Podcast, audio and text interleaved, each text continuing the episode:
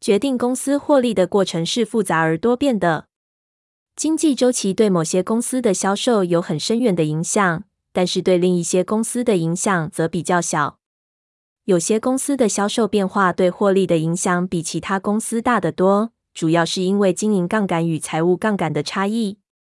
就像前面提到的，目前美国正常的经济成长率似乎约在二百分之至三百分之，不景气的年份，经济成长率可能在一百分之左右，或是在景气繁荣时期。或从经济成长减缓中复苏的期间，成长率会达到四百分之或五百分之。在艰困时期，年成长率甚至会成为负二百分之，而且如果连续两季都是负成长，就会被称为景气衰退。所以，虽然经济有波动，但还是温和的。美国的经济成长率几乎总是落在五百分之到负二百分之之间，甚至每十年最多也只会出现一次极端情况。这是否意味着公司获利每年也是稳定的？绝对不是这样。在景气好时，获利可以增加超过五百分之；而在景气差时，获利会下降超过二百分之。他们也遵循一个周期，那是一个受经济周期影响的周期，但是这个周期的起伏比整个经济周期的起伏更大，所以获利比 GDP 的波动更剧烈。问题是为什么？什么因素导致获利循环与经济周期的表现不同？首先，经济的起伏在决定企业获利上升或下降上绝对非常重要。更多的 GDP 意味着更多的消费，因此对商品的需求更强劲。没有什么比这点更重要。反过来说，这意味着销售量更大，销售价格更高，有更多的工作和更高的工资，进而有更多消费。这些事情结合起来，意味着企业的营收增加。从定义来看，所有企业整体销售金额合起来会跟 GDP 一样，而且它们反映出相同的变化率。但是这并不意味着所有的公司都会遵循相同的模式。有些产业的销售会对经济周期做出反应，有些产业则不会。有些反应很大，有些很小。工业原料和零组件的销售会直接对经济周期产生反应。当企业集体增加产出，也就是说，当 GDP 增加时，会需要化学制品、金属制品、塑胶制品、能源、电线和半导体产品，反之亦然。另一方面，食品、饮料和药品等日常生活必需品不会对经济周期做出高度反应。不论经济发展如何。大家一般都会消费这些产品，但是需求并没有绝对稳定。在经济衰退时，交易会减少，大家会买更便宜的食物，而且会在家吃饭，而不是上馆子。到了经济繁荣时期，他们才会增加交易。可悲的是，在财务上努力挣扎的人被迫在食物、药品和房租之间做出选择的时候，甚至可能会削减必需品的消费。低成本消费产品的需求，像是每天穿的衣服、每天看的报纸或数位下载，波动不会很大；而奢侈品和度假的需求波动或许也不大。昂贵的耐久财购买会对经济周期产生高度反应，像是个人的汽车和房屋，以及企业的卡车和厂房设备。首先，它们的耐久性质意味着它们会持续使用一段很长的时间，所以在经济疲软时期，会延迟去替换新产品。第二，因为他们的成本很高，所以在景气不好时很难负担得起。而且第三，当企业经营好时，一般都需要更多耐久材，而经营不好时，此种需求就会减少。这些情况使得耐久材的需求会对经济周期产生高度反应。日常服务的需求一般都不会波动。如果他们有必要，像是运输工作以及低价。像是减法，需求将不会对经济改变产生高度敏感的反应。此外，这些服务有一定的使用期限，而且无法保存，因此必须持续被购买。但是需求仍然可能会根据经济条件改变。举例来说，减法可能会变成五周减一次，而不是三周减一次。此外，一些产品的销售会对经济以外的周期产生反应。由于耐用品很昂贵，而且能够花比较长的时间来付清费用，所以在其他条件不变下，他们的需求会随着信贷循环 （credit cycle） 的波动起伏。信贷循环是指融资容易取得的多寡，而且有些事情会受到非周期性的发展影响。举例来说，新手机与笔记型电脑的需求会对降价、新产品的引进和技术进步产生反应。然而，在大多数的情况下，经济成长主导销售决定的过程。当经济成长强劲时，销售通常会增加；而当经济没有成长时，销售通常会增加较少或是减少。经营杠杆与财务杠杆，但经济成长和获利成长之间的联动非常不完全。这是因为经济周期的变动并不只是影响销售的唯一因素，就像上面提到的，而且销售的改变并不必然会导致获利出现相同的改变。会出现后面这个现象的主要原因是，大多数企业都具有两种杠杆的特点，这些要素会放大获利对销售改变所产生的反应。杠杆这个词的意义，也许可以用英国的一个词更明确说明，那就是资产负债比 （gearing）。首先，企业受制于经营杠杆，获利等于营收减去成本或费用。营收是销售的结果，而且我们知道有很多原因会导致销售波动，成本也是。不同类型的成本会以不同的方式波动，特别是会反映销售的改变。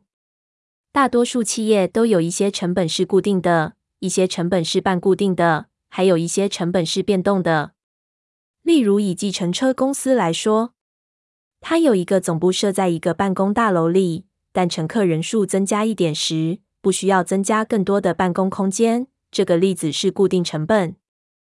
它有一个计程车队，目前的车队可以应付适度成长的乘客数量，但是如果出车次数增加够多，也许必须额外买台新的计程车。因此，计程车的费用是半固定成本。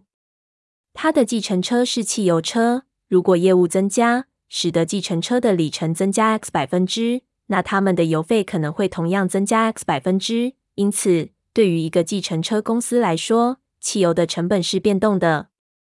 上述的要点意味着，如果公司的乘客人数因此带来的营收增加二零百分之，那办公设备的费用不会增加。计程车的费用一开始可能不会增加，但是之后也许会增加，而汽油的费用将会立即等比例的增加。因此，计程车公司的总成本会随着乘客人数的增加而增加，但是增加幅度通常会比营收少，这就导致毛利上升，意味着经营获利的增加会比销售增加大很多。这就是经营杠杆。一般来说，固定成本比重较大的公司，经营杠杆会比较高；而变动成本比重较大的公司，经营杠杆比较低。当经济状况很好，而且销售上升时，经营杠杆会让公司发展得很好，但是当相反的情况发生时，就不好了。获利会比销售下降更多，而且如果情况变得更糟，还有可能会亏损。然而，公司可以采取行动，限制销售下降对获利的影响。这些行动包括解雇劳工与关闭店面。但通常，一、经济措施的影响需要时间发酵，表情符号不高兴；二、有些时候，短期的费用会增加。像是支付遣散费，表情符号不高兴。三，他们一般可以限制负面效果，却无法消除负面效果。而且，四，他们很少达到预期的效果。第二种影响大多数公司的杠杆形式是财务杠杆。假设一家公司的营业利益从三千美元下降到两千美元，总共下降一千美元，或三三百分之。如果公司的资本完全都是透过股权来取得。这意味着资本里面没有任何债务，因此不必支付任何利息。那营业利益的下降会影响公司净利，而且会下降三三百分之。但是大多数的公司资金结合了股权和债务，相对于股票投资人而言，债券持有人有较高的求偿顺位，被称为第一损失部位 （First Loss Position）。这意味着股东要经历获利下降，然后接受所有损失，直到股权被消灭。任何进一步的损失都属于股东，而对债权人来说，只要公司的股票还在，结果都不会改变。他们只会收到之前承诺的利息。这就是为什么债券和票据都被称为固定收益证券，因为结果都是固定的。假设这家公司的资本结构包括一万五千美元的债务，每年需要支付一千五百美元的利息，以及一万五千美元的股权。这意味着营业利益下降一千美元，会使净利从一千五百美元支付利息前的营业利益三千美元，减去利息一千五百美元，降至五百美元。两千美元减去一千五百美元。换句话说，营业利益下降三三百分之，从三千美元降至两千美元，导致公司净利下降六七百分之，从一千五百美元降至五百美元。营业利益的下降会放大对净利的影响，证明财务杠杆的作用。技术进步的冲击，决定公司获利的过程是复杂而多变的。经济周期对某些公司的销售有很深远的影响，但是对另一些公司的影响则比较小。有些公司的销售变化对获利的影响比其他公司大得多，主要是因为经营杠杆与财务杠杆的差异。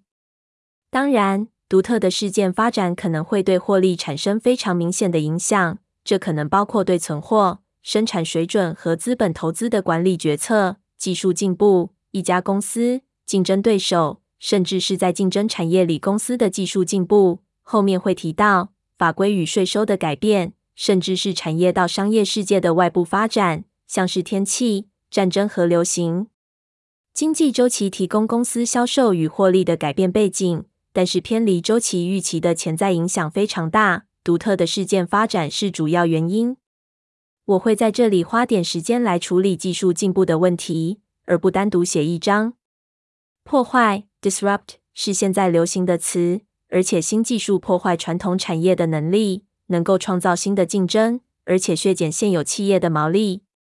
以报纸产业为例，一九九零年代，报纸被认为是不可或缺的资讯来源。大多数人每天会买一份报纸，或许在上班途中买一份，回家途中买另一份，而且花费很低。即使你星期一买了报纸，你仍然会在星期二买另一份报纸。报纸没有保存期限，或是长期的用途。报纸是电影院和二手车经销商等在的企业接触到顾客非常少有的几种方法之一，而且一个城市里的报纸通常不可能与另一个城市的在的广告商竞争。竞争主要来自其他报纸、电视和广播。但是，一旦一份报纸在城市里有稳固地位之后，就很难被取代。因此，报纸被视为是拥有强大护城河的事业。由于这些因素的结合，报纸的地位基本上被认为是坚不可摧，所以报纸公司的股票被认为是防御型股票，可以从高度稳定的营收与获利中受惠。但是，谁会想到网络和其他形式的网络沟通工具，竟在不到二十年的时间对报纸的命运产生重大影响？今天有很多公司竞相将讯息直接传达给消费者。报纸正在努力维持自己的市占率和获利能力。当免费已经成为数位世界许多方面的特征时，使得报纸的商业模式无法继续。报纸产业提供一个很好的例子，说明除了经济与传统的获利循环之外，一个独特的因素会影响一家公司的销售与获利。但是技术本身没有周期性吗？技术会诞生，被广泛采用。然后被另一个新的技术所取代。几年前的创新，现在可能会更快被取代，而且被认为不会为技术破坏的产业，似乎每天都在减少。三四十年前，世界似乎是个稳定的所在，为生活提供相对不变的背景，而且经济发展，包括周期，都在那个不变的背景下运作。今天，主要是因为技术发展以及社会和文化的发展。没有什么东西不改变。事实上，对于大多数人来说，改变显然快到很难赶上。